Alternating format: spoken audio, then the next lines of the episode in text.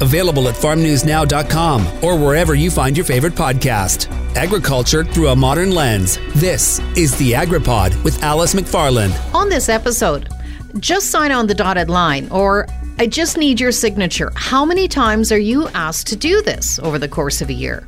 Or you just read the terms of agreement on your phone and you scroll down and click accept without really reading the fine details. Well, this has the potential to be disastrous for a farmer, particularly this year when it comes to the eligibility declaration that you're signing when you're selling your grain to an elevator. Tom Steve with Alberta Wheat and Alberta Barley Commission has a warning for farmers. Those declarations may look the same, but there are some significant changes this year. He will explain those changes, why it happened, the repercussions of not understanding what you've signed, and your legal obligations. Often, people have a certain vision of what a conventional farm looks like. It usually involves a tractor or a combine in a field of golden grain. Well, today on Not Your Everyday Farmer, we will feature a very different type of farming operation. John Cote and his wife Barb Stefanyshyn Cote did the unthinkable and sold the family farm. And then they embarked on a completely different experience, making gin and selling flowers. Barb will talk about their journey to the creation of Black Fox Farm and Distillery and how they've never worked harder in their lives. After the break, Tom Steve. Digging into the topics that matter to you. The AgriPod with Alice McFarland. Tom Steve is the general manager of the Alberta Wheat and Barley Commission based in Calgary. And Tom, we're going to discuss the changes to the eligibility declarations that farmers have to sign at the elevator. So, first, just explain the purpose of a declaration. Well, uh, farmers who deal with uh, line grain companies um, will be familiar with eligibility declarations because they've uh, been asked to sign them uh, for a number of years, and it basically spells out that uh, you're delivering what you say and that you're following uh, the grain company's requirements in terms of, for example, chemistries that might be used uh, to protect the crop from weeds or uh, diseases or pests. And um, so, in some cases, there are restrictions on certain products being applied uh, or applied at certain times of the year. Um, and for a number of years, there has been a, a variety declaration which mostly applies to wheat. And uh, the history of that was that uh, when we moved away from kernel visual distinguishability in wheat, uh, there needed to be some kind of a declaration that farmers made that it was a variety within a class uh, that is registered in Canada. The, the big difference uh, this year is that variety declaration portion has moved from a contractual obligation to a legal obligation governed by the Canada Grain Act. And that's uh, what we really feel that farmers need to be aware of. So, what is the difference and why is this happening now? So, this um, relates directly to the Canada US Mexico trade agreement, which came into force in, on July 1st of this year. Um, one of the concessions that Canada made, and is a long-standing issue with U.S. farmers, is that when they were delivering uh, U.S. wheat into Canada, uh, their wheat would not qualify for a Canadian grade. It would automatically be declared feed, and then they could potentially negotiate the price. Uh, with the grain company based on the specification, but um, it was um, an irritant with American farmers, especially along the border in Montana and North Dakota, that you know maybe they'd like to uh, to deliver into Canada. There would be an attractive price, but their their wheat would be graded as feed. So Canada and the in the CUSMA agreement agreed to uh, um, make a concession that um, U.S. wheat coming into the country could receive a Canadian grade, provided it was a registered variety in Canada. So there are uh, Canadian varieties that are registered south of the border, and that will allow that U.S. wheat to flow north um, if it's advantageous to the farmer. So that's the background of why this change was made. Uh, the Canadian Grain Commission, um, with you know the impending uh, implementation of uh, the Canada US Mexico agreement needed to find a mechanism to allow that grain to flow north, and that is uh, why the declaration has been changed because U.S. farmers will be required to sign that declaration of the variety within a class, and um, consequently, um, that was extended to Canadian farmers as well, who have been signing a declaration previously, but it was a contractual, not a, a legal obligation. And again, that's the difference.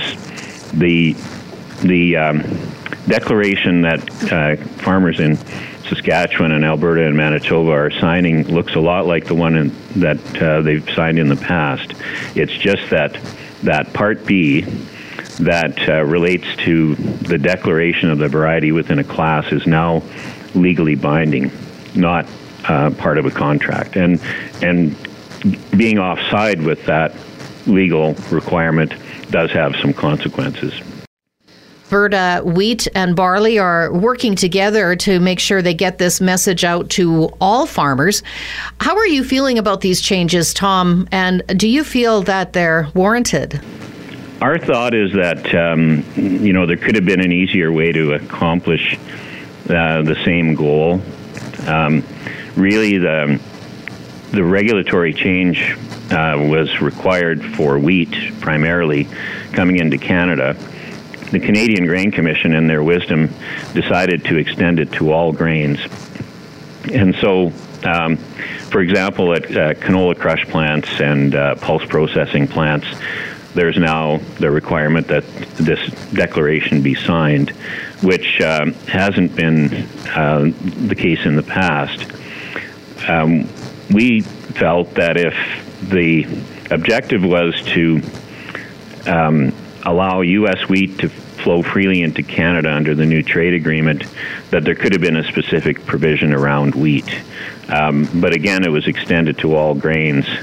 And, um, you know, that uh, we, we, don't really feel that that was necessary. We also feel that. Um, the regulatory change was rushed through. There was limited consultation with producer groups. We had one conference call with the Canadian Grain Commission, and within about three weeks, they came back and said, "Well, this is the way it's going to be."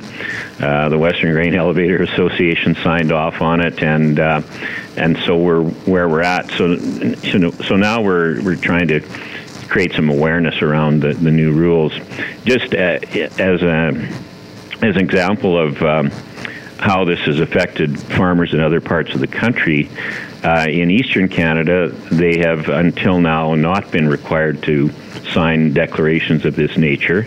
Um, from Ontario east to the Maritimes, uh, they they actually pushed back on this new regulation and they got a one year exemption. Uh, so um, it'll come into force next year in the eastern provinces. But I think it demonstrates that. Um, you know, in our opinion, the there wasn't enough due diligence on this, and obviously it was known that the the free trade agreement was going to come into force on July 1st, um, but it was literally, uh, you know, a number of weeks. I, I, don't recall exactly, but it was, you know, around May uh, when. Uh, we were invited to a conference call with the Grain Commission, and so it was, it was rushed, and um, you know it it is a significant increase in liability to the farmer that perhaps um, with a little bit more uh, sober second thought put into it, we could have come up with a maybe a, a little more uh, streamlined solution and one that's uh, less onerous on the farmer. But um, it, you know, it is what it is, uh, and again, we all sometimes uh, sign off on those. Um, you know terms and conditions. You know, if we're downloading an app, uh, for example, we may or may not read those. I'm guilty of that as well. We would just encourage farmers to carefully read what they're signing, um, and and the declaration, um, the Canadian. Uh, grain company declaration, so that's the line companies, have combined it with their contractual eligibility certificate, um, which, as I mentioned earlier, um, put certain restrictions on chemistries that you may or may not be able to apply at certain times of the year. The use of plant growth regulators is in some cases restricted on um, malting barley, for example. So the, there's a uh, one form that's being used that has uh, contractual ramifications, but also legal ramifications, and we, we just think producers need to understand that. Tom Steve is our guest, and we're talking about the changes to the declaration that farmers sign at the grain elevator before they start selling some of their products. Uh, Tom, what are the legal ramifications if a farmer violates the terms of this eligibility declaration? If you are in violation of the Canada Grain Act, so let's say you misrepresent um, a delivery and it's uh, not a registered variety of wheat in Canada, for example. Uh, the the fines under the Grain Act are up to twelve thousand dollars for individuals and eighteen thousand dollars for a corporation. Now, um, would those likely be imposed? Um, probably in very isolated situations. The difficulty again that we have with this is that there's no dispute resolution mechanism in place. Uh, the Canadian Grain Commission has said that they will work with farmers um, if there's, you know, found to be an issue uh, on a case by case basis. Um, that's a little bit loose in in our minds um, because if um, there is a dispute between the, the company and the you know the that uh, has bought the grain and the producer who has sold them the grain. Um, we don't have an adjudication process. We just have, you know, a, a fairly vague commitment from the Canadian Grain Commission that they will work with the farmer. So we'd like to see that tightened up for sure because. Um, disputes can arise on uh, what's being delivered into the elevator or the crush plant or the pulse processing plant. And um, I think uh, there's a good argument that we we require more than just a, a commitment from the CGC to work with farmers on it. So, your bottom line message to producers is? You just be aware of what you're delivering uh, to the best of your ability, and um, and make sure that you uh, read those declarations and you know um, ask questions of your uh, of the buyer. Um, and you know in most cases uh, farmers are, are dealing you know pretty much on a handshake basis with their local um, elevator or processing plant. And uh, problems are unlikely to arise in most situations but but just know what you're uh, you're delivering.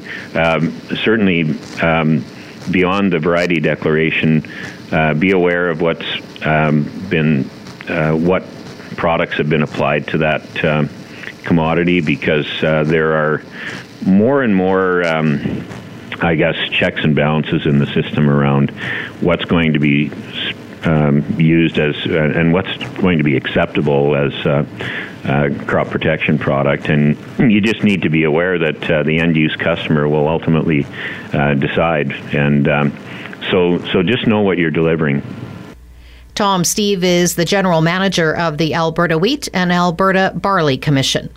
After the break, Barb Stefanyshyn Cote talks about the move from a traditional grain and oilseed farm to the world of producing spirits and growing flowers digging into the topics that matter to you. The AgriPod with Alice McFarland. Barb Stefanyshyn Cote is co owner of Black Fox Farm and Distillery, located just outside of Saskatoon, Saskatchewan. And we're here to talk about their journey from conventional farming to making gin. So, Barb, you and your husband were really like many typical farm kids. You grew up on a farm and uh, met and got married and continue to farm. Oh, for sure. So John and I met uh, in the College of Agriculture at the University of Saskatchewan. We both were come from farming backgrounds. Uh, he grew up uh, on a grain farm near Leask, Saskatchewan, and I came from a mixed farm outside of uh, Springside, which is near Yorkton. We met, uh, and uh, then the sparks flew, and then we got married and went back farming with John's mom and dad when we we first got started We farmed with them for about a year and a half, and they said that was fun, but they were out. And so we bought the farm from them, and we took it from 1,500 acres up to 5,000 acres. We also included a fuel and fertilizer dealership, and uh, we did had an animal nutrition consulting business that we operated from the farm. Well, that sounds like a very busy life. And then, then you decided to make a change and you left the country. Now that's a pretty drastic change. Yeah, we did. Um, we we had had the opportunity um, individually, John and myself, to do a lot of travel, and we we really admired the the experience that we got from it, what we learned, what we saw, and we felt it was really important for our kids to see that there were things being done all over the world that were not the same as what we, we did here in Saskatchewan, and that there was absolutely nothing wrong with that. It wasn't wrong that it was different from us, it was just different. So we took a sabbatical from farming. We packed up our kids and went and lived in Mexico for a year and in Chile for a year. So that was uh, that was pretty exciting times for us. All right, so you come back to the farm, and two years later, you decide to start this new venture. I'm I'm curious what the thought process was behind the decision to uh, grow flowers and and make gin.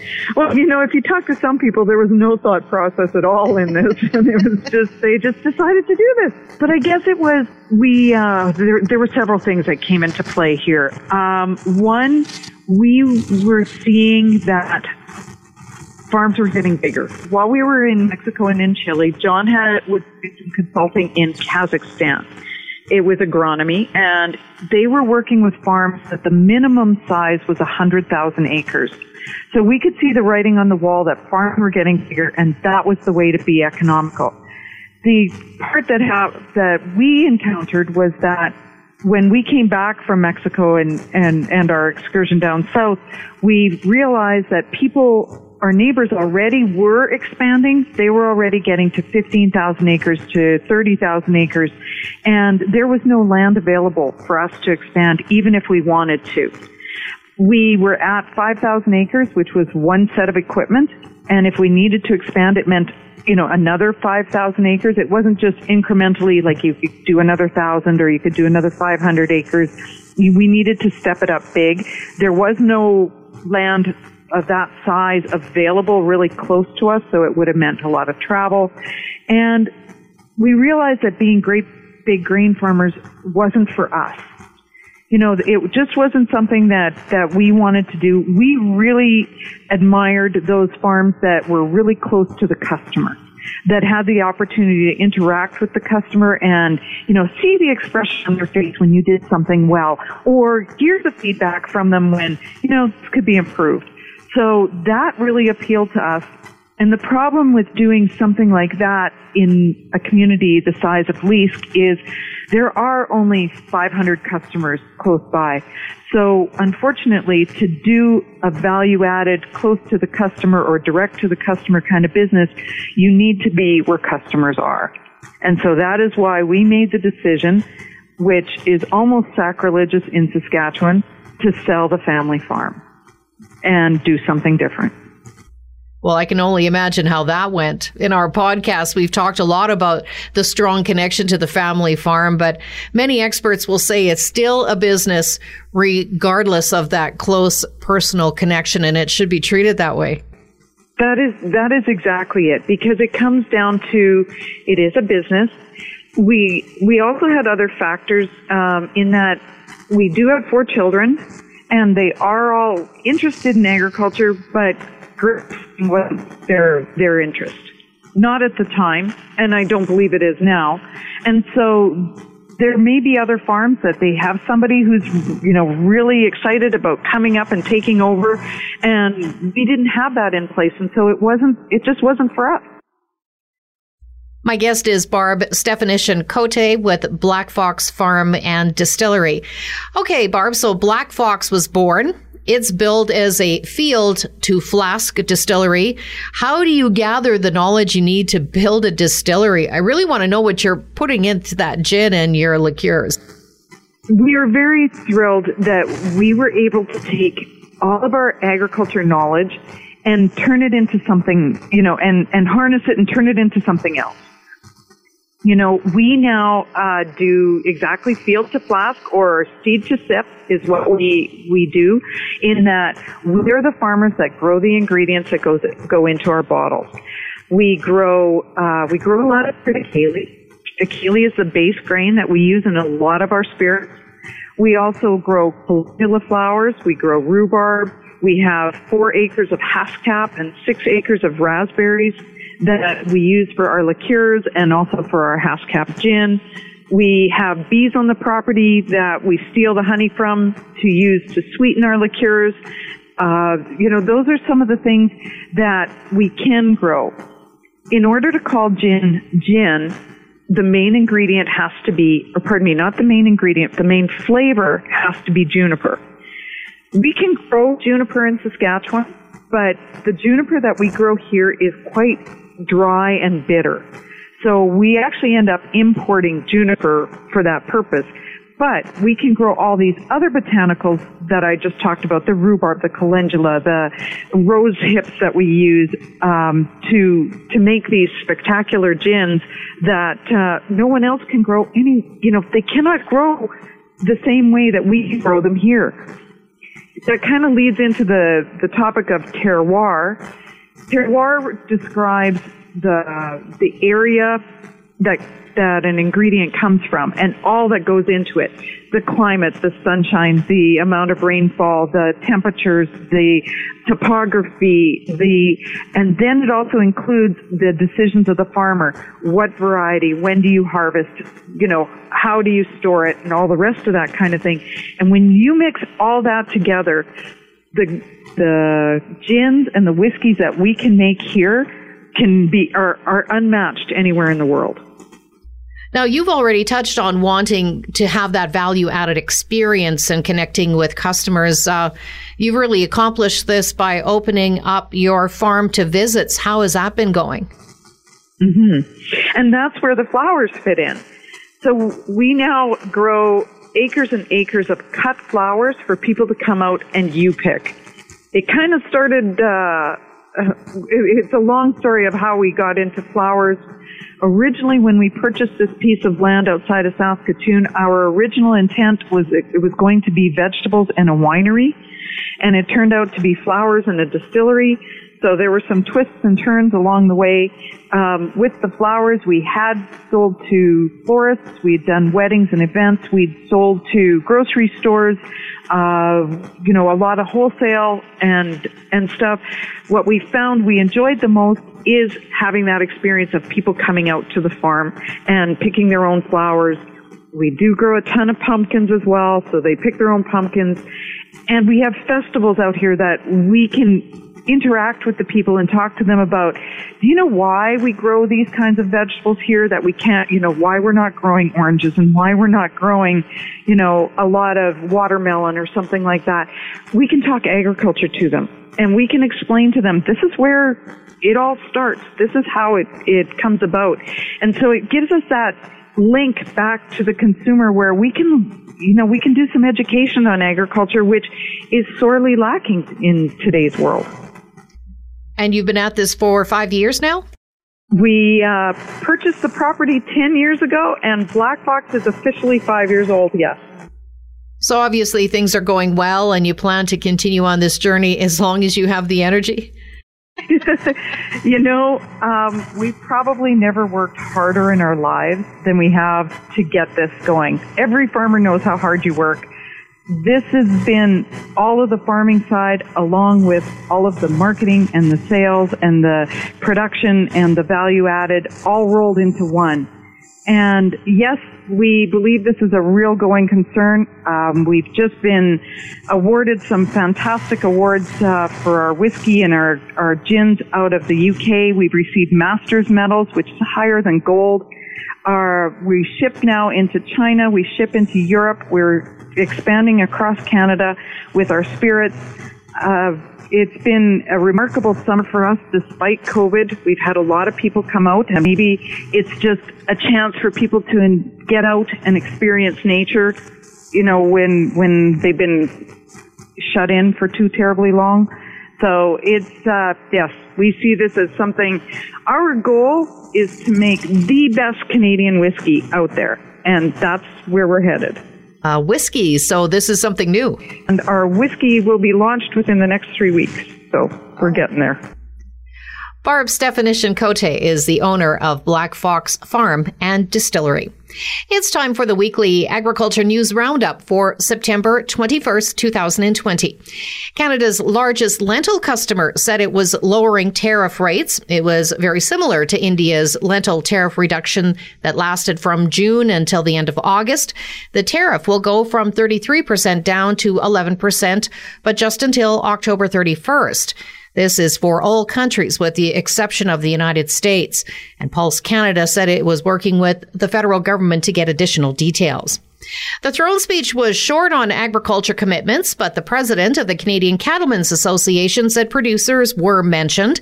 Bob Lowe told a virtual town hall meeting that farmers, ranchers, and foresters would be recognized for their role in emission reductions. Grain Growers of Canada were disappointed many of the pressing needs for Canada's agriculture industry were not addressed in the speech. President Jeff Nielsen said GGC listed six key areas that needed attention, including rural connectivity and improved business risk management programs.